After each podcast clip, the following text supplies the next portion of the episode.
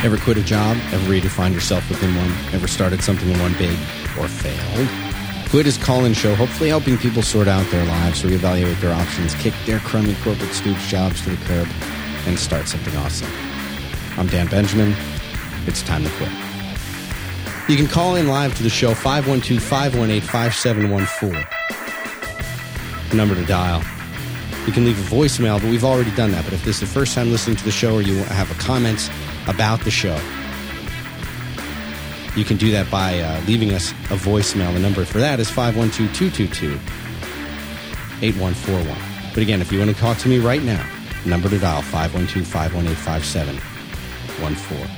It'd be great to uh, talk to you because we have a wonderful guest virtually here, not really here, all the way in New York City. We have Jeff Rader. Jeff is, uh, you probably know him most, I would say, as the co-founder of Warby Parker, but more recently, co-founder of Harry's. Jeff, welcome to the show. Thanks. It's great to be here. Uh, it's, you know, this was something that I've wanted to talk to you for a long time. So I've got to, you know, here in, uh, uh, you know, in journalism, in professional journalism, it, it, we have this thing where we have full disclosure. Have you ever heard about this? Yeah, of course. Where where we are required, we are required to be divulge all of our secrets on the air. So the secret is, I have worn Warby Parker glasses for many, many years, and I became so obsessed with them that I f- somehow forced you guys to sponsor some shows about a year ago. Huh. And so, totally on the record, you guys are a past sponsor, maybe, and hopefully, maybe future sponsor. Five, but that's not why you're here. Um, you're not here. I'm not trying to sell you sponsorship right now. And we can do that later. And we don't sponsor just everybody. We uh, love your shows. Well, I appreciate you saying that. I, I really do. And it, this is the thing. This is what really, you know, we talk about this stuff on this show uh, all the time, uh, is starting up, starting something, leaving something, and starting something, redefining the thing you're in. This show isn't just about quitting. It's not just about quitting and leaving a job. It's it's about starting something or redefining the job you're in or doing something that you're passionate about. So if you if you go to warby parker dot com, there's a, a page there called Meet the Founders, and it's got a picture of you and uh, three other folks on here. Yep. And here's what it here's how you were described. Yeah. A, a spiritual leader of Warby Parker. In our class at Wharton, Jeff has a penchant for bringing people together at times over an adult beverage. A glasses wearer for life, we think Jeff wanted to start Warby Parker because he couldn't find any frames on the market that fit his slightly quirky yet impeccable taste. So you were one of the co-founders. How many co-founders were you? How many uh, people were there? There were four of us. All four. And those are the four folks that are featured on this page. That's right. Neil. And so t- talk to me about this. How long ago did you guys start Warby and w- why? Is that really the reason you couldn't find anything else out there, so you had to huh. make them yourself? Yeah, uh, so... We founded Warby Parker. Um, we launched Warby Parker in February of two thousand ten. Um, we started working on the concept that became Warby Parker in late two thousand eight. Um, we were so about two, two, almost two years, or at least a year, to really formulate what it was you wanted it to be. Yeah, yep. And I think that's about what it takes to sort of develop an idea, think it through. Um, create physical product and a great web experience and then launch. Uh, I mean, p- some people may have been able to do it quicker, but that's been consistent with my experience, both with Warby Parker and Harry's. It, it just takes a while to kind of get it all together. Why? I mean, there's four of you. Yeah. You guys all know your stuff. Yeah. Yeah. Why would it take that long? I understand why, but uh, I, I mean, I think, I think, the audience would probably do well to hear in more detail, because nowadays all they always talk about agile startups. You only need, you know, you need uh, coffee money for a year and a computer and you can start a company. Yeah. It, I, not always true. I think it depends on what your objective is around launching the company. Um, if you just want to get to like a minimum viable product very quickly, then it's probably possible to launch much more quickly. But I think if you want to launch a consumer brand that really tries to redefine an industry that has been around for a while, that, that takes a, a while to, to think through. And when you're dealing with physical product, oftentimes the first prototype you make of that product isn't the exact product that you'd be most proud to sell. And so it takes a while to refine and improve and think through all the details and, and be sure that when you come, come to market, you're doing it with, with a, a product and a brand that, you know, I think at Warby Parker and at Harry's, we were just incredibly proud of, um, uh, and that we felt was kind of up to the task to um, try to uh, kind of change the industry that we that we were in. Um, okay, but this is this is the thing. You look at this industry. Now, first of all, there's there's probably a few people who don't know anything about Warby Parker, so I'm gonna, I, I will I will be your spokesperson and tell them about it. Great. But but after that, uh, what made you think you could walk in and make these changes to an industry that was so deeply established with so many big players? How dare you come in and, and think that you could try to change this? All right. For, so first, let me tell people what Warby Parker is. I've been wearing glasses. I mean, I think I was prescribed glasses when I was about ten years old. And I didn't really start wearing them till I was a teenager. And uh, and and Heather told me, I, you know, Dan, you actually look pretty cute with glasses on. I said, all right, well, if Heather thinks I'm cute, I'll start wearing them more. And it also helped because I could see the, the classroom, you know, the board in the end of the classroom again. So this is maybe soft, sophomore, junior high school. And ever since then, I always struggled to find glasses that I really liked. And I would go through a period, oh, these are all right. And then something would happen to them. And then I'd, I'd have to find some other crappy pair. And then all of a sudden, you guys show up. And I'd heard, you know, I'd heard people talking about ordering glasses online. I was always very, very skeptical of this. Jeff, very, very skeptical of it. And, uh, it was, you know, I was very much just thinking to myself, wow, I'm never going to be able to order this because they're never going to get my prescription right. These frames are cool, but they're never going to be able to get the prescription right ever because I have a weird prescription. Yeah.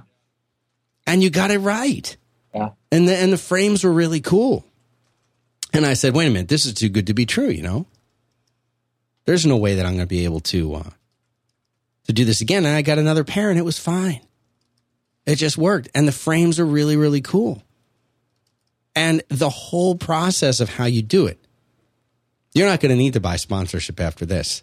The whole way that you do it is amazing, because here's what you do. You go to the site, and then they're going to have this this box that they send you, you send me, of of these frames that I picked out from your site that I think that I just want to try them, see how they look. Because that's the whole thing with glasses. How are you going to try them on at home? All the other glasses sites, they don't send you anything. You just think, well, I guess I like that frame. I guess that'll fit my head. And they send it to you and you don't like it. Well, that's it. You bought them. With you guys, you send out the frames first. You keep them for a week. You put them back in the same box. The packaging is awesome. You put them back in the same box. And then they ship away and you say which one you want, or maybe you don't want any and you just tried them on. Doesn't matter. You don't pay for that. As a consumer, you don't pay anything until you find out the glass. And then you get the price point of like, it's like a hundred bucks. Now, how did you put this thing together? How dare you come into an industry that's completely dominated and owned by these other major players? I'm not just talking about the mail order industry for, for eyeglasses. I'm talking about, you know, all the local places that are in every single mall and every single shopping center. How could you possibly compete with this? What were you guys thinking? So it, the idea sort of came about when we were just sitting around after class one day. We were all in business school at the time um, and had just become good friends. Um, just, I think, the way that most people do in business school. Uh, just, you know, we sort of had met early and um, and we're good friends. And we're sitting around after class one day and um, I was with Neil. And Neil had worked in the eyewear industry before school. Uh, for running a nonprofit that provides affordable reading glasses to people in the developing world. And um, and Dave, uh, who is one of our other co-founders and good friends, and Andy were on the same learning team in school. And Andy had sort of had the initial idea around selling glasses online. You know, why couldn't you? And I think he was a he'd worked in finance before school and in healthcare, and had looked at other affordable healthcare models, people sort of disrupting in industries and segments in healthcare that were massively inefficient, and thought, man, maybe there's an opportunity to do this in the optical space. And so Dave, knowing he talked, Neil, Andy talked about it with Dave, and then Dave know, knew that Neil worked in the eyewear industry. And so Neil and I were just hanging out after class one day, and Dave came up and said, you know, hey guys, what do you think about this idea of selling glasses online? And at the time I had a five hundred dollars pair of Prada eyeglasses. Um, my prescription had changed a few times. And I hadn't changed my glasses because they were so expensive. Um, And uh, and I was like, you know, I'm a student. I would love a new pair of glasses, but man, these things are really expensive. And, um, you know, I, there's definitely a, a real pain point here for customers. And Neil, you know, had sort of had a lot of experience in the industry. He's like, you know, Jeff, I've been to the place where they make those glasses, and, and they cost a fraction of that to make. Um, you know, the industry is dominated by a couple of companies that keep prices artificially high, and that, uh, that, you know, um, drives incredibly high prices to customers, um, relative to the cost to make these products. Right. Um, and I was like, well, that doesn't make any sense. Like, you know, my glasses are really complicated. I've got very complex prescription. You know, I've got, I, I don't understand. Like, I should be able to get glasses, you know, that my glasses should cost that much. And Neil's like, nope. Like, you know, your lenses, think of them as magnifying glasses. Um, these are not super complicated products to make. And, you know, so you should be able to get them much more affordably than you do. And so kind of had that conversation. I couldn't sleep that night, woke up, and I called Neil and Dave the next day. And I was like, guys, like, we should do this. Like, we should go figure out how to make our own glasses, develop our own brand, and, and sell direct, and sort of go around all of that stuff that's going on in the industry, um, and just deliver people, you know, glasses that they'd expect to find at a high-end boutique that they'd be really proud to wear, and do it at a at a reasonable price. Um, you know, when we sort of always had this idea of less than one hundred dollars in our mind, which we thought would just provide really tremendous value to customers. Um, and so we got excited about the idea. I think the other thing that that we all got excited about very early on was the idea of having a much broader positive mission for the company. Um, and so today at Warby Parker, for every pair of glasses that we sell, we donate a pair to somebody living on less than four dollars a day in the developing world. Um, and, uh, and I think that's always been a, a really important part of, of our mission, to, you know, have a, a much broader impact than, than just, you know, a positive, positive impact on our customers. Um, and so we got really excited about this concept, and then it took us probably six or nine months to really sort of refine the business model. Um, and one of the fun things about being in school is that we got to talk to many of our friends about, about the idea and get their thoughts. And one of the early things that we heard back was, we love it. We love access to really high quality glasses at a, at a great price, but, um, but we really need to try them on. And so we developed the home try-on program where we would, that you spoke about, where we'd send you five pairs of glasses at home to try on and and, and share with friends and get comfortable with, and then choose, you know, the one or two or three of those pairs that you like to ultimately buy from us.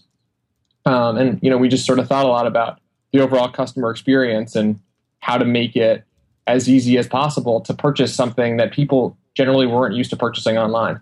Um, And, and so, you know, I think that, that process took us six months or so. We wrote a business plan, and we did a lot of thinking about the brand that we wanted to create. Um, then we went and sourced our first line, built our website, um, and, and got ready to launch the company. And how, so again, we're talking about a time period of only now, a year doesn't sound like that much time at all. Two years doesn't sound like that much time at all. But were you worried about, and again, this is something I hear all the time. People are saying, well, if I don't do it, if I don't do it right now, if I don't start this thing right now, somebody else is going to beat me to it. Were you guys just convinced that no one else was doing this, or that your approach was going to be significantly different enough? Yeah. You know, so we, we, it's clearly always in the back of our minds ahead of launch, you know, what if somebody else is doing this? Um, yeah. And there were some folks out there who were selling really inexpensive glasses online, but they weren't glasses that we would necessarily be proud to own or to tell our friends about. Um, there was really, there wasn't really a strong brand around those glasses. And so for us, I think we took some comfort in the fact that what we were really trying to do was launch a brand that meant something to people. Um, and I think we deliberately chose bold acetate glasses to start because we knew that glasses really sort of reflected people's individual characters, and we wanted people to wear glasses that made a statement about themselves, um, and and have a very specific brand identity around that. Um, and we sort of always thought of Warby Parker as a little bit quirky and bookish, um, but also fashionable. Um, and so we had sort of, you know, we created this vintage-inspired line and a brand that really was around that, and a, and a name that was inspired by, you know, characters in Jack Kerouac's journals that sort of, again, reinforce this idea that we were, you know, a sort of more intrepid um, brand that, you know, was was sort of willing to take a little bit more risk in a category where there hadn't been a lot of that. Um, and so we just sort of felt at that time like there was an amazing opportunity to launch um, a brand that meant something different to people in the space and that no one else was really thinking about it that way. Um, and so that gave us a little bit of comfort then that, you know, we were just going to do it differently than than how other people were thinking about the category at the time. And this is the thing. When you guys came out, I don't remember there being a huge, huge, huge marketing push. It was kind of like, oh, like these guys are doing something different. And I remember I heard about it from a friend of mine. Now, the question is, did you guys do a big marketing push? Because I heard about it just from, from friends, from people who are saying, oh, you've got to check these guys out. Was there a really big push? Was it mainly well, on social networks? How did you guys uh, engineer this? Because yeah. I knew everybody seemed to hear about it all at once, yeah. but it wasn't like it was like, oh, every single, you know, click ad on, on the web is talking about it. Yeah, no, I mean, we did very little direct marketing. Um, early on. Uh, we really focused on sort of word of mouth, and um, and we were fortunate to just have some amazing editorial coverage around the brand. Uh, and that helped sort of propel us uh, early on. And so, you know, that's that was just really, really, really, you know, powerful for us. Um, and I think the fact that people were really excited about You know, Warby Parker and the brand like just helped us tremendously in getting the word out. Um, and I think today still, you know, lots of people out there don't know about Warby Parker. Um, and we really want the brand to grow organically and, um, and to have, you know, people tell their friends about it and to learn that way and to, um, get comfortable with the brand and, um, and not feel like it's being pushed on them. This is, the, and this is one of, I think, the secrets is that for a while, you guys were kind of like, oh, they're like this cool company in New York. Nobody is really sure what they're doing. You start hearing the stories about this. And then slowly, it almost seemed like this. And so this was planned to kind of unfold this. Yeah. I, I mean, I think, I think we always felt like the best way to learn about Warby Parker was through a friend or you know, someone you trusted. Um, a credible source in your life. And that could be editorial. It could be, you know, family member. It could be a friend, but some sort of trusted source. Um, and if those people are having a great experience with the brand, then, you know, you might be inclined to try it as well. And hopefully then, you know, you would have a great experience and tell others. And that's sort of the, that's been the foundation of, of the company and the brand. And so as we think about how to continue to perpetuate that, you know, for us, it's just about giving people really amazing value, um, you know, glasses that they really like to wear at, at really good prices. And then, you know, having a, make, pe- making people feel like they are um, contributing to the much broader impact that we're having around the world. And, and lastly, just being there for them as a company um, and giving them, you know, a really, really good customer experience, um, you know, making sure that, Uh, we get their prescriptions right and we get them their glasses and that we're here to answer their questions. Um, and that when you call, you get to speak with a person right away. Uh, I, I mean, that's, that seems to be one of the things that, and, and so here's what I did. After you guys signed on to be a sponsor, I said, you know, I've never ordered from any of these other companies. And I don't want to say that Warby is the best if I don't really know if they're the best. I mean, they were pretty good. They're pretty good. But what if the other ones are just as good? At least I want to know what I'm what I'm talking about. So I ordered from, I won't say who, another company. Huh. And they had a thing where, you know, you buy the regular glasses and then like you get another pair half off and they suggest you, you know, make some sunglasses. So that's what I did. Both of the prescriptions were wrong because I, I have a screwed up prescription. It's really weird. Both of the prescriptions were wrong. And the frames that they sent me looked nothing like the frames on the... I mean, they kind of looked like what was on the website. But the prescriptions... And they weren't consistently wrong. They weren't both wrong in the same way. Because I took them to a local... And and this is the thing. Like, if you can go to a local eye doctor, then they don't care. But if, you know, mostly eye doctors, they try and sell you stuff too. So you got to find one that's cool about it. And I asked the woman there, I said, can you please check these and tell me if what's wrong with them? And they were both wrong. And they were both wrong in a different way. So I called the company back and they didn't answer. So I had to email them, and I went through a series of emails through their automated help system that would like send you back, you know, trying to send me to the, you know, their like F A Q and stuff like that. Finally, I talked to a person and they said that they allow like a once in a lifetime replacement if the prescription is wrong. And I said, all right, I did that. And I sent it to them. And then they took another two weeks and the glasses came back and they were wrong again. So granted, I've got a weird prescription. But this just showed me that it, even if they had gotten the prescription right the second time, the customer service part of it sucked. I never really got to talk to a person. I got to talk to like through a, a help ticket system. And if you guys, I can call you guys, a human being is going to answer. That makes such a big difference. Was that as much part of the vision that you guys had as it was making the cool glasses, or or was it, did that come later? Or did you start from that yeah. point? You know, it was it was funny. So what ended up happening, we weren't exactly sure what was going to happen around our launch. Um, and we were students at the time. We launched the business while we were literally still in school. Um, and we um, were really fortunate around our launch to get some incredible press. And what happened is lots of orders started to come in. Um, and we were not equipped to deal with it. Um, I think we should have probably, in hindsight, and this is a great lesson that we learned with Harry's, um, you know, have, have expected demand and prepared for it, but we just didn't know at the time. And very quickly, we realized that we had lots of customers and that we had to kind of scramble to get them their products. And so first, we worked really hard to do that. But secondly, I think we also realized that these early people who were emailing us, calling us, and we were reading the emails and responding to them ourselves, you know, we're going to be the foundation for our company. And so we just took it upon ourselves to make each and every one of them happy. Um, and I'm sure we weren't one hundred percent successful, but we tried really hard.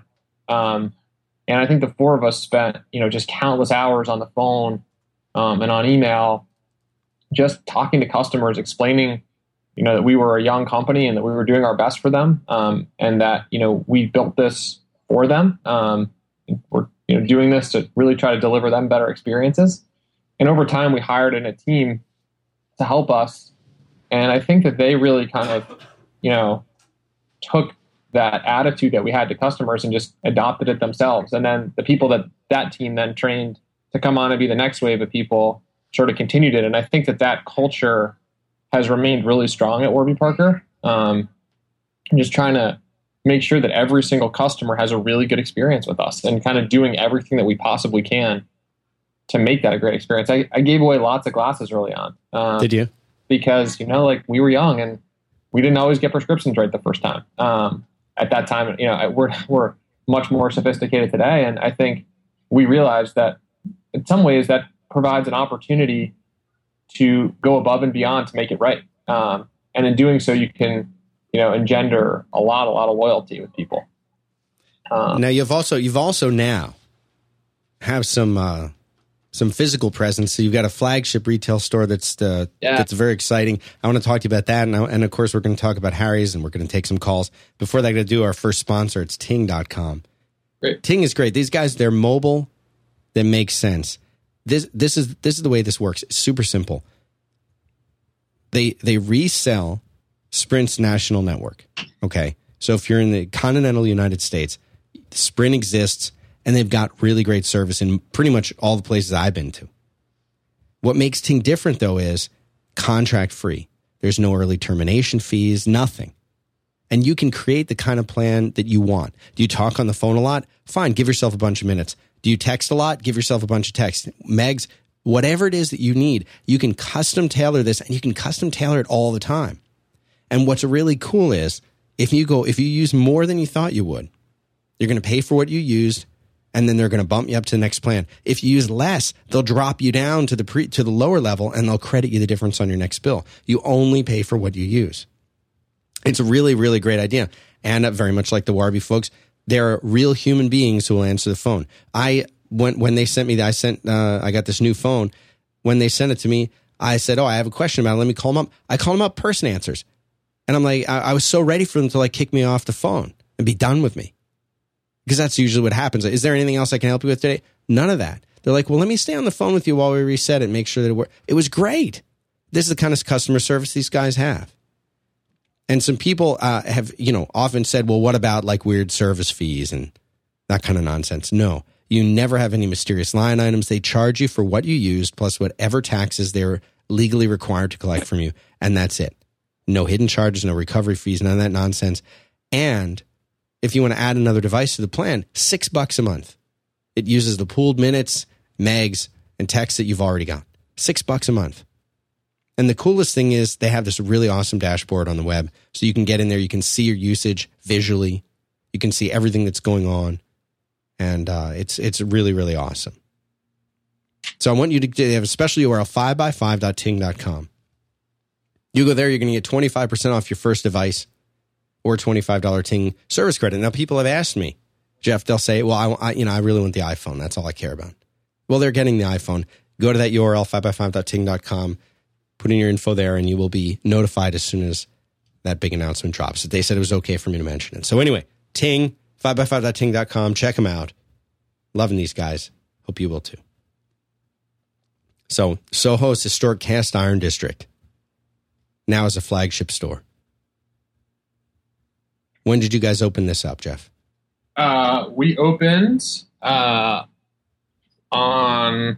I guess this past weekend. Um, I mean, this is a big, this is brand new. Yeah, it's new. Uh, Pictures and look awesome. It looks in, insanely good. It looks exactly like you would think it would look, but yeah. I mean that in the, the best possible way. Yeah, it was. So the design was inspired by some of the greatest libraries in the world.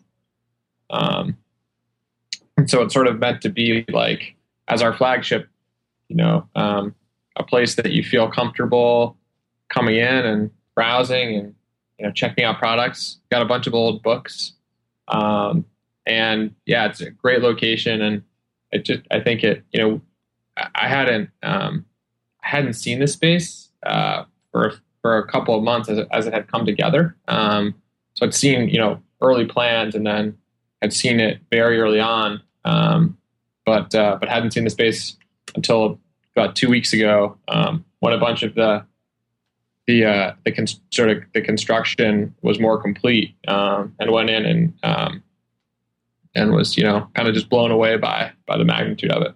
Um, it's a uh, it's really exciting, um, and it's been we've had an amazing response to the store so far. Uh, was this part of your plan all along to eventually work up to having, you know, a flagship store like this, or were you planning on being one hundred percent online? I don't know if you'd asked us, you know, a few years ago, what we would have said. I think, though, that we always viewed Warby Parker as a brand and not as a as an online retailer. And so if you take that, if you view the company within that lens, then, you know, I think it's super logical that we would have stores, um, and that we would, you know, want to have a, a physical presence for the brand. Lots of brands have flagship stores. And so, um, you know, our our in some ways, we have a an online flagship store, which is our website, and then we have, you know, our first, uh, you know, sort of real flagship store um, in Soho. So um, that's been great. And, you know, before we did that, we we did a couple pop up shops um, and got amazing responses for those. And um, you know, I think it it even probably started before that when in our apartments in Philadelphia, we had people coming in to try on glasses. So I think very early we realized that that people really wanted to interact with these. Um, that's, you know, they loved the whole try on program, and it just compelled us to to build a store. And then when we started going down that that path, we just felt like it had to be as special as it could be. Um, so and we wanted to be on that very specific block in New York. We waited years to find the right space, and then um, invested a lot to to make it special. So speaking of investments, you guys have taken a number of investments. We don't need to get, you know, sometimes that's secret, sometimes it's public. Yeah. But you guys have, have done, how many rounds has have you seen? I, was it two or three? Um, three. Three. Rounds of funding. And was this part of your plan initially? In other words, when you started out and you were doing this, do, did you did you think, okay, we'll get to a certain point and then we'll start these different rounds? Because, again, I think... When when a lot of us, and I know at least I'm speaking for myself, so maybe I should just say for me, when I've had different ideas and I've thought about doing different things, my goal has always been, well, how can I do this without borrowing any money from anybody? How can I do this without anything? And uh, you know, how has that played into your decisions and, and what you guys have done? Well, um, you know, when we launched Warby Parker, there were, um, you know, there were four of us, and and we bootstrapped the company. Um, you know, we invested every dollar that we had at the time to to start the business, and um, and we didn't take any external funding um, for about a year afterwards. We did a, a very small friends and family uh, convertible note round, and then um, and then a, a, a more traditional round of funding about a year after we um, we launched. And um, I think that was a you know a, an area that we had a lot of discussion around internally. Um, you know, we we really valued it that it was the four of us who had invested our money and um, and it built the company and um, helped us to make really good financial decisions early on, because you know we we weren't just in, you know using someone else's capital. Um, and I think we ultimately ended up raising outside funding because the company was just growing so fast. And we wanted to make sure we could continue to to build out our team um, and invest to continue to deliver people amazing experiences and just meet that growth. Um, and so we just thought it was a, a pragmatic thing to do at the time to, you know, to take in some, some cash so that we could continue to, um, to scale the company with, with the demand that we were seeing from customers. Um, and I think the other thing is, you know, we, a lot other people since we've launched have tried to copy what, what we've done. I don't think anyone's really done it successfully. Um, And I think we realized that, for, you know, we had an idea that seemed to appeal to lots of people in the market, and that in order to, you know, really own that that space, we had to continue to get better and better and better every day. Um, and having the capital to invest to build out our team um, was a really important thing to do, um, to just to be better. Um, and so I think today everything about Warby Parker is more sophisticated than the day we launched. We've got way more sophisticated customer service um, sort of team and, and, and distribution. You know, we've got a, a much better and easier to navigate website. Our product um, continues to improve.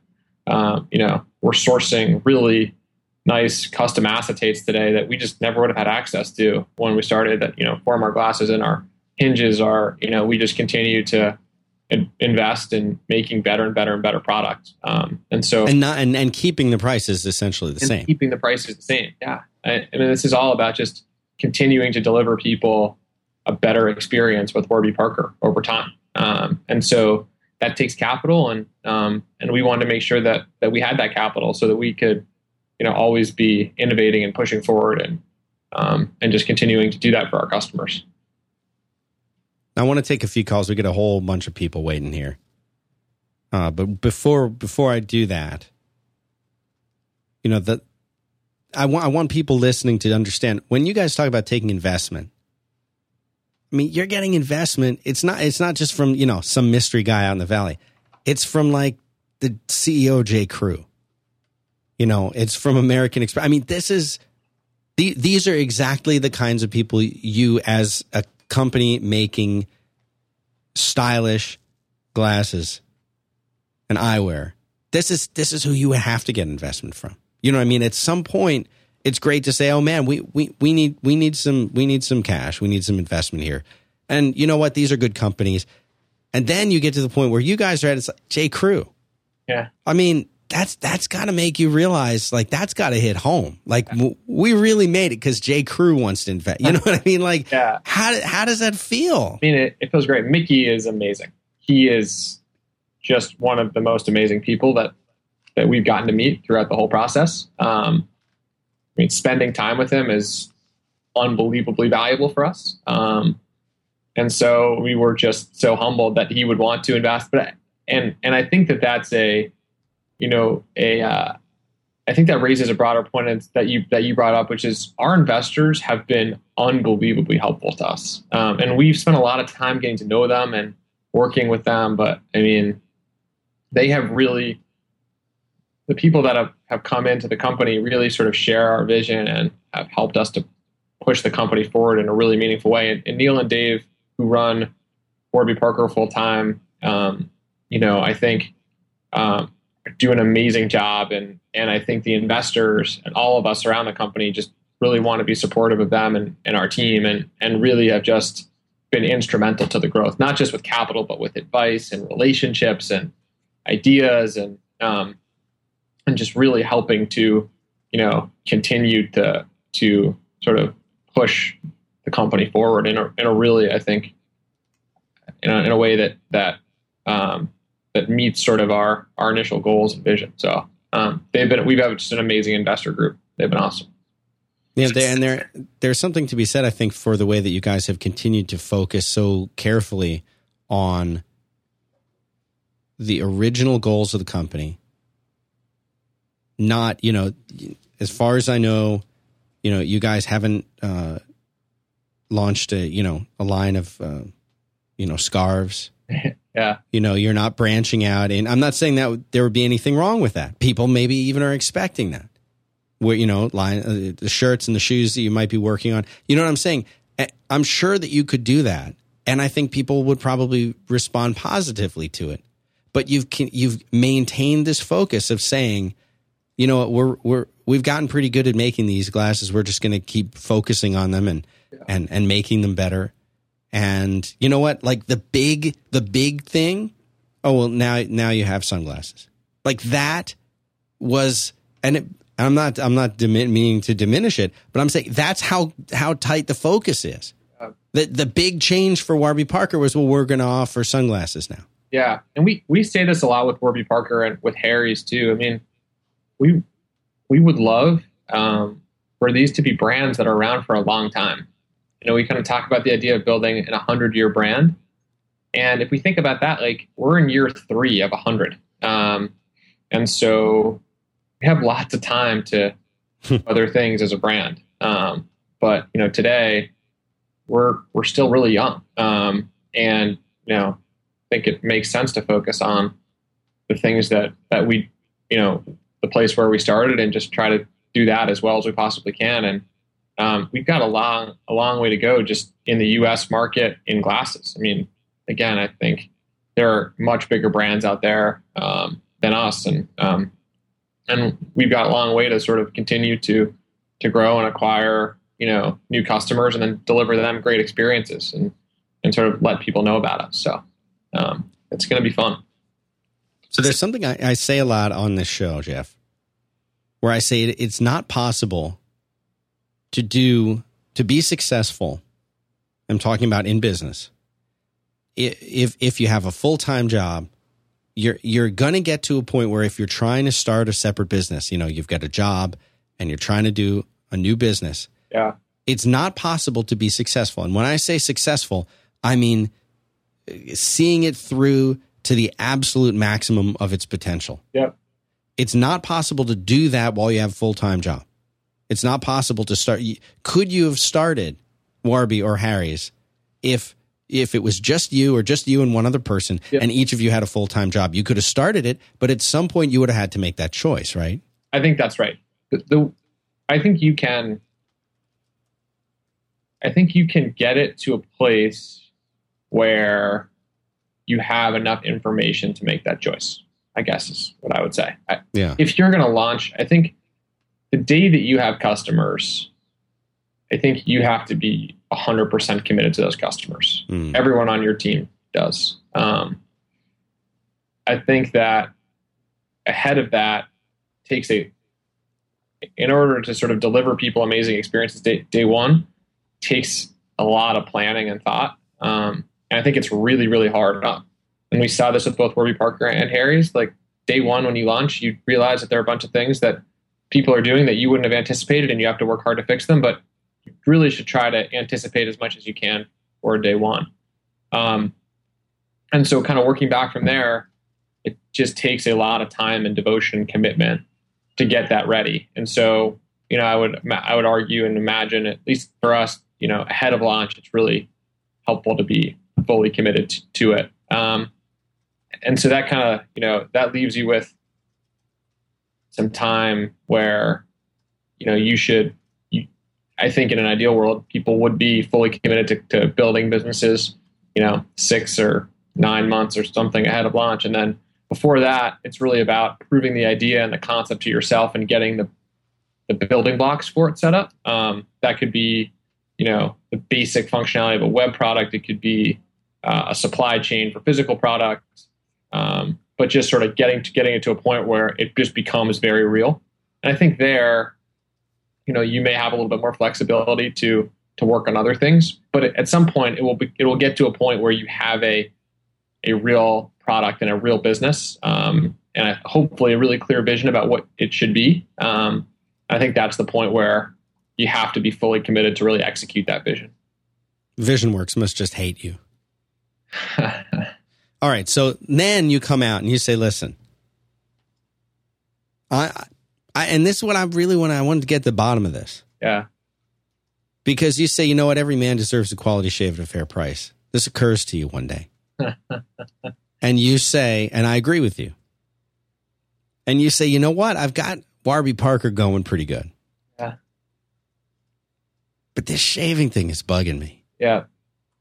Can't get a decent shave. Yeah.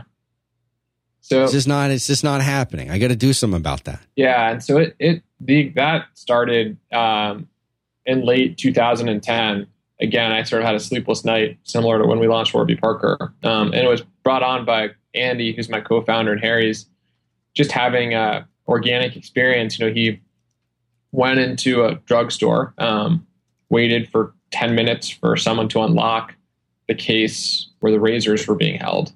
Um, you know, had to wait in line to purchase the product, didn't have a great experience, walked out, and he looked at me, he called me, looked in his bag, and he's like, you know, it's like I'm, I'm sitting here and I'm looking at my bag and I've got a receipt for more than twenty dollars for four razor blades and some shaving cream. He's like, I'm just feeling ripped off. He's like, and more than that, you know, the packaging and the products and the brands, they just don't speak to me anymore as a consumer. Um, just don't think that there's a brand in shaving that really speaks to sort of discerning and sophisticated guys. Um, and I wonder if you couldn't launch a, you know, a company and a brand in this category that, like Warby Parker, just delivered incredibly high quality product to people and did it direct, um, at a fair price. And I think I just really, that his experience, um, it's really resonated with me, and couldn't sleep that night. Uh, and I woke up, called him the next morning, which I think is probably a good litmus test. Kind of woke up, called him the next morning, and was like, you know, I think that there is a really interesting opportunity here to to deliver everybody, and starting with guys, though, uh, you know, uh, a really great experience in shaving. Um, and and so then we started thinking about it and working on it. Uh, so here's what I like about Harry's. And by the way, I uh, I, I went, I got, I got some of these. And I've talked, I talked about this on the frequency. I'm going to mention it here. The f- the day that you guys launched, I forget where I, I heard about this. Everyone was talking about it. The day that I launched, I went, I went to go ahead and I said, you know what, Hattie, I'm going to order this thing right now. And we were doing our show, the morning show, Frequency. And I said, I'm going to order this now. While I was placing an order, I, it was a little, a little, I don't want to get into details. Site had a little problem, popped up a little dialogue message. Didn't get to put my order through. You guys apparently have fans in there. Listen to the show, email me, and they said, we're sorry the order didn't go through. By then, I'd already placed the order, and I'd already ordered it. Yeah. So I ordered. So what I ordered, because I wanted to try this. See, I the whole idea of shaving, you know, I, I, I love the idea of, you know, you're very familiar with shaving, probably more than um, anyone in my audience, including me. Yeah. You know, the concept of the wet shave. Yeah. Where you just pretty much just cut yourself all the whole time. And then on the on the opposite end of this, you've got uh, the you know the cheap disposable razors. And what you guys, I'm just you know this is just my observation from from ordering the Truman set, using it, great experience all around. Gosh, you guys do the best packaging. Okay, here's the thing: it has all of the allure and the, the the classic feel that guys want when they go for the wet shave without the constant destruction of your face. Huh. And all the things that you liked about like watching your dad or your granddad shave when you were a little kid, that's all there. Okay, but without a, any of the pain. And was that your goal? Yeah, you know, I think what we wanted to do with Harry's was make it feel like you were getting something at a really high-end men's boutique. Um, and and we wanted to kind of respect that tradition of, you know, a good clean shave um, that your dad or your grandfather would get. But also we realized that, you know, products in shaving have evolved and that there are modern razor systems out there that deliver great shaves. And I think we didn't feel compelled to shroud that in sort of futuristic design and packaging. We really love clean design, um, but we wanted to make sure that we could deliver the best possible shaving product out there, um, and just do it um, with razors and packaging and, and a brand that just felt like it wasn't over-designed or over-marketed um, to justify really high prices, that it was um, you know, sophisticated and that it was clean. Um, and simple. And so, and that's actually a much harder design challenge than making something that's really over designed, like taking all of the elements that you need to make something really ergonomic and then simplifying it, um, so that it works really well, but that it's clean is, was, is actually a much harder challenge. So we kind of had fun taking that on and, you know, thought a ton about shaving and ergonomics and how razors should be held in your hands and, you know, shaved with literally everything um, that we could find, um, and you know, over so you get, time, then you get on a plane to Germany, yeah, and you sit down with some uh, these old school German, yeah. Ra- how does this happen? Yeah, so it was really, you know, in in this process where we were just trying to, you know, I think what we needed to do and what we realized with Warby Parker is every brand needs to be built around great product, and we just started to try to learn about how razor blades were made. And it actually is a very difficult and sophisticated manufacturing process. And, you know, we tried lots and lots of stuff and we just couldn't find anything that, that worked well. And, you know, um, you know, one day I was reading a shaving blog and um, from Europe because I realized there wasn't much in the U S market. And, and there were sort of some mentions of a couple of different German companies. And so we started to realize that maybe there were some high quality blades made in Germany, and that kind of intrinsically made sense to us. They're lots of really high-quality knives and other kind of steel and cutting products coming out of Germany. So we thought, okay, maybe maybe there would be good razor blades made here. And we ended up finding this company that's a ninety-year-old company that makes really high-quality blades. We had them send us some blades to try. We tried them, like, wow, these are great. Um, but we also thought that there was potentially some room for improvement, um, and that we could help them innovate. Um, so we went over there and we, you know, spent a bunch of time getting to know them. Uh, and that led to a partnership where we would work with them to develop kind of a custom product for, for Harry's, um, that we could put on our, you know, our own handles and in our own packaging that, that had some, you know, um, design and, um, and functionality changes that were ours. And, um, and we sort of licensed in their blade technology to create a, you know, a, a custom, a custom razor for us. And We've had a, we have a great partnership with them, and that, you know, sort of serves as the really as the foundation for the, the brand. Um, just really high quality, kind of German made razor blades.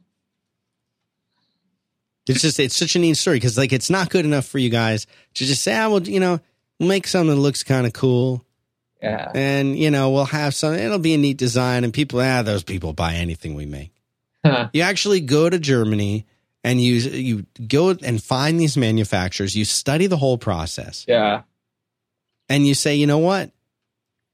We're going to make the best blades around. Yeah. We're going to make the best packaging around. And you do fun stuff. You've got the little, uh, you know, you, all of the packaging is so cool. And then you also make your own shaving cream. Yeah. You get the little woolly mammoth on the, the pack. I mean, all the, the attention to detail here. But doesn't that, when I, when I get this, when I get all this packaging and I look at it, I'm like, man, this is really nice. I feel like I've actually bought something. Yeah. Like it's not just like, you know, uh, a, a razor with a bunch of blades and a, in a little plastic thing, you know, that's designed to hang on a shelf. This is a nice box. This is, and I mean, of course, here comes a comparison to Apple. It's, it, there is an unboxing experience. There is an unboxing experience to this. Yeah. You open it up and you're like, wow. You know, and so not only do you feel like someone took a great, Hattie, I haven't shown you this, have you? I didn't bring this in, did I? No, you didn't. You, okay. You didn't unbox it here. I, I, I'll, I'll have to bring this so you can see it. The, it oh, it, I'm looking at it. It's really pretty. Not only, not only does this look like someone spent a bunch of time designing this, but it, it looks like it, a human being was involved in putting this thing together to send it out to you. It looks like people were involved. It doesn't look like some massive assembly line. Yeah, well, they were. And that really sets it apart. It it feels high end. Yeah, and, and I think for us, the other thing that we were trying to accomplish just with the whole experience is, you know, getting a, a Harry's box and sort of hopefully open it and you have a, you feel good when you look at all the, the, the product and the packaging, and then you open up the packaging and, you know, the, our razor box has a slight herringbone pattern on the inside that we just hoped would, you know, make you feel like it was a little bit of a surprise to you. And then you kind of pick up the razor, and hopefully that's a really great experience because you get to touch and feel this product that we hope is, you know, sort of substantive, but also clean and built for, for performance all at the same time, which we hope then gives you a, an even better feeling about Harry's. And then hopefully the best feeling is, after, was, is, is during and after your shave. Um, and so we just kind of wanted to try to build up to that moment when you shave and then afterwards, and just hope that you, you know, have an increasingly positive experience throughout. And that's a, I, I'm not, I mean, I'm sure that that's not the case for everybody, but that was our goal. Um, and that's, that was our vision of what we're kind of trying to achieve. And we'll, we'll get better at it over time, but um, that's what we wanted to try to do. So at this point, you know, you, you're, you sell the whole kit, the whole kit, fifteen bucks. Yeah. And so what this comes with, this comes with the razor itself, comes with the blades, comes with the shaving cream. You don't have to get, you may, you know what, you may be some like shaving cream snob and say, oh, I don't want that. I got my own shaving cream. Yep. I got, I got twenty things of shaving cream. I don't want there. You can buy like a la carte stuff. Yeah, of course. We want to give guys choice. Um, and women too, actually. We've been really pleasantly surprised by how many women have bought Harry's. It's great. Um, But, you know, we re- are they buying it as a gift? Or are they buying it, uh, you know, to for themselves or what? Both. We've gotten great feedback from women who are using it themselves. Um, I think lots of women really like to use razors designed for men because. What is the story? You, it's true. It's what is true. The story with this? I think that they believe. Because this, I can tell you, it's absolutely true. Yeah. And they think you're not going to notice. Come on. Lots of guys aren't excited about it when their girlfriends or wives use their razors because it. Shaving legs tends to dull razors pretty quickly. Um, and women are just less sensitive to it than guys. That she, you know, the just general sensitivity around legs is very different than the face, just sort of biologically. But, um, but, um, I know that from shaving my legs. I'm, I'm just joking, actually. but, but, um, but, uh, yeah, I mean, I think there is just a general perception that razors that are designed for men, um, are sharper and work better Um, than those designed for women. Uh, and I, I think also, you know, many of the razors that are designed for women are play into this fact that like uh, women using these razors are going to somehow like help women express their femininity um, in some way. And I just don't think that that really appeals to women. Um, Not at all. It leads to them coming back and just wanting a, a razor that just really works well, that they know they can trust. Um, And so I think that you know, lots of women use men's razors, and we've had an amazing response to Harry's. Um, and I think over time we'll we will develop a razor that is ergonomically correct for shaving legs. Um, you know, we're, we won't probably shroud it in um, in you know trying to find your inner self as a woman. Um, but um, but we think that you know we'd love to give women great experiences um, too, and and for now. We've been really surprised that they, that they like men's razors, or they like our razors. But anyway, um, yeah. So I think when we, uh, I don't, sorry, I was an aside. I'm not sure what, what we were talking about before. No, I, I don't know either. The unboxing. Yeah, the unboxing experience. But this is so no investment right now for Harry's yet. Um, we we did raise a little bit of, of capital earlier um, than Warby Parker just to. Um, just to enable us to invest in, in making really high quality razor blades. Uh, mm-hmm. It was a, it's a, it's a much more just intensive product challenge than making glasses. Uh, and so have you, have you stepped away uh, from Warby completely or to focus on Harry's? Yeah. Are you still doing both? And how, are, if you're doing both, how? Yeah. So I'm on the board at Warby. Um, and I, I spend a, a bunch of time on it still um, because I love it. You know, Neil and Dave and Andy are, some of my closest friends. Um, and so we spend a lot of time together professionally, socially. Um, and I spend a lot of time with our early team who's now running the company. It's pretty awesome. Um, and I think since I've started Harry's, uh, it's, you know, hopefully we, we can take some of the lessons that we're learning at Harry's and apply them back to Warby Parker, um, and, and help Warby Parker to be more successful. And, you know, and clearly we've taken lots of lessons from Warby Parker and applied them to Harry's. Um, And the guys at Warby Parker are super involved in Harry's too, so it's great. Um, so I'm still I'm still involved. Um, I my story was sort of taking a step back. I worked at a private equity firm, a great private equity firm called Charlesbank, before going to business school, um, and I committed to going back there after school. This was prior to us starting Warby Parker, um, and so when we graduated from school, I was you know always intending to go back, um, and so there were four of us at the time who were running Warby Parker, um, and I think we kind of realized that it would make sense for a couple of us to kind of stay with the company and run it full time, and a couple of us to play more advisor, play more advisory roles. And I was always intending to go back to Charlesbank. So it's pretty natural for me to step down full time after we graduated from business school, which is about seven or eight months after we launched Warby Parker. Um, we kind of moved the company back to New York and had it stable. And, um, and so I went back to Charlesbank and worked there for a couple of years prior to then starting Harry's. Um, and so I, it was pretty, I've sort of been in this role at Warby Parker for the last couple of years, and it's been amazing to see the company grow and to, to still be part of it, um, while also kind of doing other things. Let's do our last sponsor, Shutterstock dot com. twenty million. See, if I was going to go out there and start my own, maybe I'm going to do it, start my own razor blade company. I mean, I'll just buy some stuff from, uh, from Target. They won't, you know, and put it in a box. Just kidding. Here's the thing. You guys have the best imagery on your sites. I mean, you really do. When you go there, you create a whole feeling, you know, and, and obviously you're putting up pictures of the product. But a lot of people, when they're starting out, they're like, where am I going to get this kind of photography? Maybe they're writing a blog. Maybe they're, you know, making some kind of a, a beautiful website, and they want to create the same kind of imagery uh, that it's going to create a feeling. And that's what it's all about, creating a feeling, creating an experience. Shutterstock dot com, they're going to let you do that.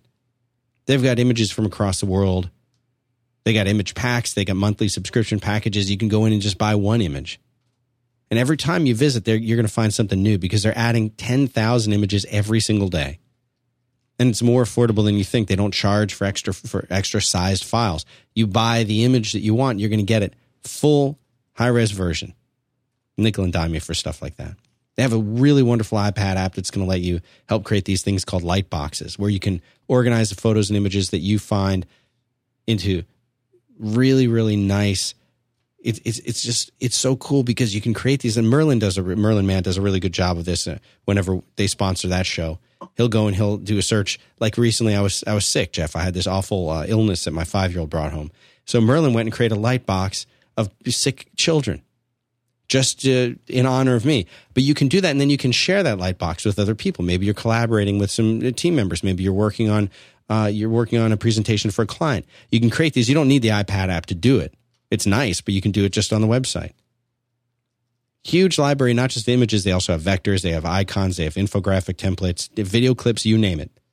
And it's all free to get started. All you need to do is go to Shutterstock dot com. When you want to buy something, you can buy one image, you can buy a thousand images, doesn't matter. Dan sent me four. Dan sent me, and then the number four. And you'll get thirty percent off anything you do. So buy a bunch of stuff, because that thirty percent, that's going to save you some money. All right, Jeff, I know you're going to come back on the show, aren't you? Dan, this has been a, I, I love it.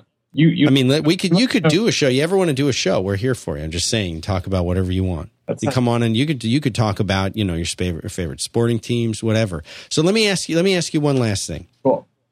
You, you've done the glasses thing. Now you kick off the razor thing. Yeah. I think there's still a lot of things for you to do in, in both of those spaces, obviously. Yeah. But are you the kind of person who has this long-range plan, who sits back and thinks, you know what? I am going to uh, I, I'm going to conquer industry X Y Z next. Or do you just wait and let that inspiration hit? Are you waiting for that next bad experience you have with something? Bad experience with eyeglasses, bad experience with razors. Next thing you know, well, I had a bad experience with the car. I better fix that. Because I'd like for you to fix that. I'm so, you know, right now I'm just so committed to Harry's uh, full time and, and to Warby Parker in any way that I can help. Just feel, I feel, I've never in my life, I think, felt busier. Um, and... it's really hard for me to think about what could be what could be next. I mean, I think I think both Harry's and Warby Parker have just so, especially Harry's. I mean, we're in our second month of of existence as a, a company. You know, we only launched last month. And so, I mean, for us, uh, there's just so much room to grow and achieve that vision. I just feel like that's going to end up taking a while. Um, and I'm super, I couldn't be more excited about that. Um, like I just wake up every day, just super fired up to, uh, to try to continue to grow Harry's and, and just to deliver awesome experiences to people. I think the one thing that I missed about not being at Warby Parker full time is just getting to like talk to customers and read their emails and understand that, you know, we're having a positive impact in, in their lives in some super small way. Uh, it's just awesome. Um, and so I just think we have so much room to, to go there that I probably, I mean, I just, I can't see myself thinking about anything else right now. Um, and I, it's hard. I don't, I've never really had a, like a long range plan in my career in general. Um, I, I think this is probably the first time where I felt like I could be doing this for the next, I don't even know how many years. Um, but I think what's happened over time is there's just been instances that have been really exciting for me and that have kind of compelled me to do the next thing. Um, and it's just kind of hard. You just kind of get this feeling. It's hard to quantify. And it just, for me, it's just kind of compelled me to, to take that step and just do it. Um, I think, I, I don't know. I mean, if there were, if I was a point in my life and my career where I was kind of ready to take something on, I, I imagine that, uh, that I would just sort of try to be patient to, again, just kind of be compelled to do it as opposed to, as opposed to try to force it, uh, or have some longer plan. Um, I don't know. It's always been very, uh, just sort of very, uh, organic for me, I guess. Um, which has been great. I think a lot of the people who are listening to the show, you know, they're they're what I call a corporate stooge. And once in a while, I think it's useful to define this. This is what, what I define as a corporate stooge, Jeff. And I, I know you're probably going to, this will resonate with you a little bit. Corporate stooge is the kind of person who, uh, they most likely have a job in technology somewhere. Maybe it's an I T job. Maybe they're a software developer. Maybe they're a designer. Maybe they work in manufacturing. Maybe they work for the government. Maybe they're an engineer. And this person, they go to work every day. They probably have a thirty to forty-five minute commute. Back in my day, we wore a tucked-in polo shirt with a pair of khaki pants and a belt, leather shoes. And you drive for thirty to forty-five minutes in the morning and drive thirty, forty-five minutes home. And you'd sit in a cube under the fluorescent lights and you wouldn't be able to see a window. And maybe you're you're lucky if you know one or two other people who kind of get you in the office, but you probably bring your brown bag to to work a lot and eat, eat lunch there at your desk so you can get out a little bit earlier, beat some of the traffic. And you realize that you spent years in college, years in school, maybe even years in your career to get to this to get to this point. And you realize you're angry and you're frustrated and you're sad and, and you have no idea how you got there. It's like that Talking Heads song, you know? And you wind up and you're there and you're like, what? This is it? This is what I'm here? This is what I'm doing? This? That's kind of the corporate stooge. Yeah. And it's pretty bleak. And that was me. And so one of the things that we talk about a lot on this show, Jeff, is maybe maybe the answer is quitting. That's why I named the show Quit. Maybe the answer is quit your job. Maybe the answer is redefine what it is you're doing within your job. You're still, still quitting that old way of thinking, right? It's about starting something new. It's about making some kind of change. And a lot of the time people will call me up. And it seems like people fit into two different categories when, when we get these callers. There's two main categories. One is it's a younger person who's got absolutely nothing to lose, but they feel like they've got everything to lose. Yeah. They'll call and they'll say, you know, I'm I'm twenty-three years old. I don't have any debt. I don't own a car. I live in an apartment. I don't have a, you know, significant other. Uh, I have a job that's all right, but I don't really want to work there anymore. And I've got this really great idea. Oh, and I've got ten thousand bucks in the bank and I can call my parents if I really needed to. Should I start something? My answer is, yeah, of course you should start something. Do it. Try it. Now's the only time you're going to be able to. Yeah. That's category number one. Category number two is somebody who's in their thirties or forties. They've usually, and I, I, most of the list, surprise, most of my listeners are male. We do have some wonderful uh, women listeners, four, maybe five, two of whom are in the room right now. And they call up and they say, I support my wife and two kids. We've got a dog. We've got a mortgage. We've got two cars. My mother-in-law lives with us. I'm forty years old and I'm miserable in my job and I hate it and I can't stand it. And I'm going to quit tomorrow. But I don't know what I'm going to do next. I don't have anything planned. And I've got, oh, I've got twenty-six thousand dollars in debt. But I feel like I should quit. Uh, what advice do you have for, for these two different categories of people, Jeff? What what do you what do you think? Is it too late for the folks who are who are you know in their thirties and forties with uh, with obligations? Is it too soon for the people who are in their early twenties with nothing to lose? Yeah, I mean it's funny. I, so my instinct here is one: you shouldn't be. I, I think it's some. I think sometimes people are overly idealistic about starting companies.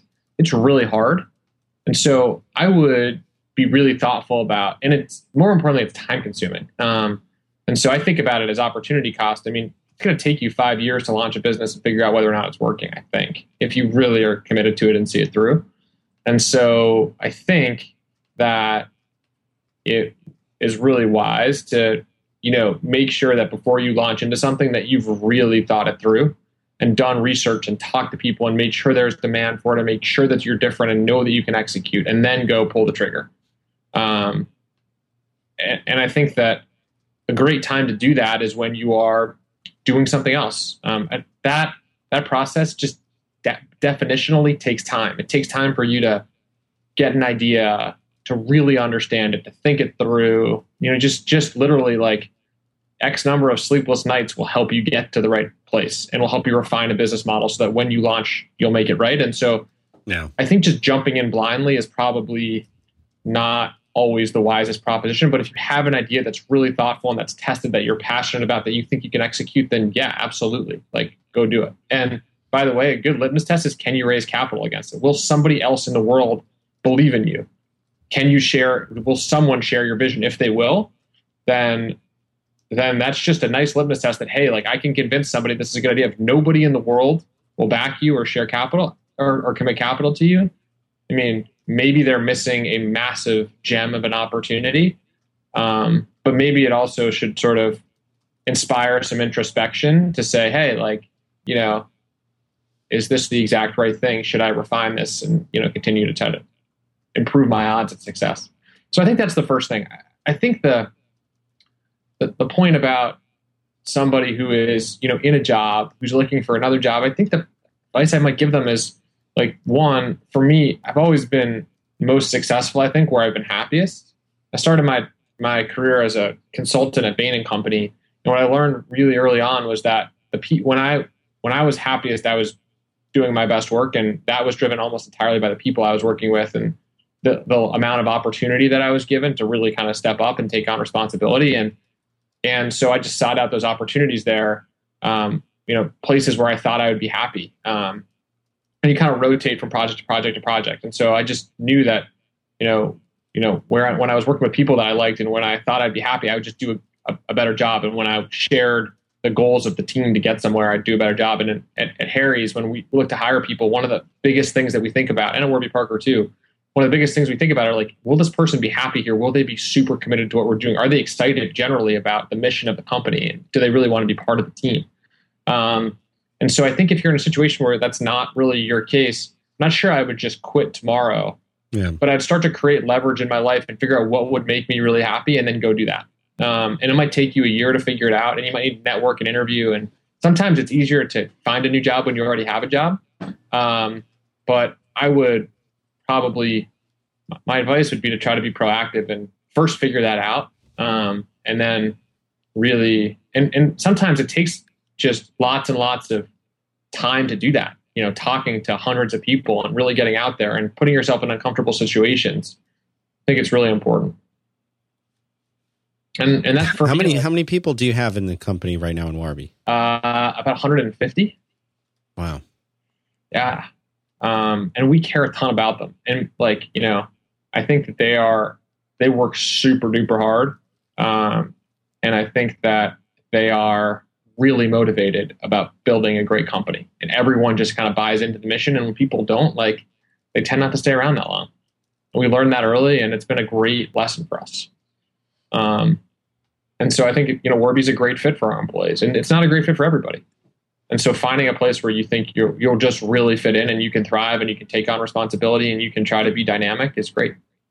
Um, and so I think, I think just figuring out what you want in your career and then really, really going for it is, uh, is really important. Well, I appreciate you being here today. How, um, how should people get in touch if they want to follow you? You're on, you're on Twitter, right? Yep. Um, so Jeffrey Rader is my Twitter handle. Um, yeah, do that. And all I, right. So I'll put that into the show notes. There's a picture of you wearing glasses and it looks like you have some shaving cream on. Good. I'll put that into the show notes there as well. How, and how fitting. Of course, also in the show notes, link to uh, Warby Parker, link to some of the uh, the articles about both Warby and Harry's. Great. And, uh, and I made sure to use my own affiliate link uh, for Harry's so that if you use that link there, uh, I'm going to get some, I get some free uh, razor blades. Isn't that right? Sweet. Uh, yeah. For our, for uh, a friend program, that, yeah. that should be right. Um, These are all my friends. Everyone who listens to the show is a friend. Is there a cap on how many I can get? Absolutely. Uh, no. Cool. Crazy. So get me some, get me some razor blades, guys. five by five dot t v slash quit slash twenty. Jeff Rader, Jeffrey Rader on Twitter. And, uh, of course I suggest you go check out Warby. I mean, Hattie, th- these look good, right? They look, you don't even want to perfect. Remember that every, anytime oh, there's this old, oh gosh, there's this old picture of me.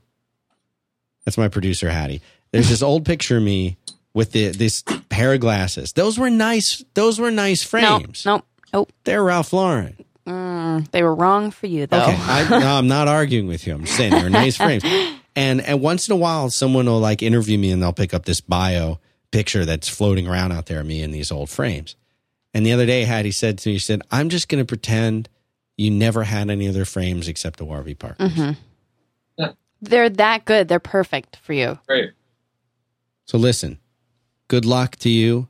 Thanks so much. Thanks. And, uh, you know, love to have you back on again sometime. And uh, the next time that we're out in New York, don't know when that's going to be, but you got to get you to Austin. I think that's more likely. Sweet. But uh, yeah, we'll do something. This is, this has been really great. I hope everyone has enjoyed it again. Uh, if you would like to, you can follow this man, Jeffrey Rader, on Twitter.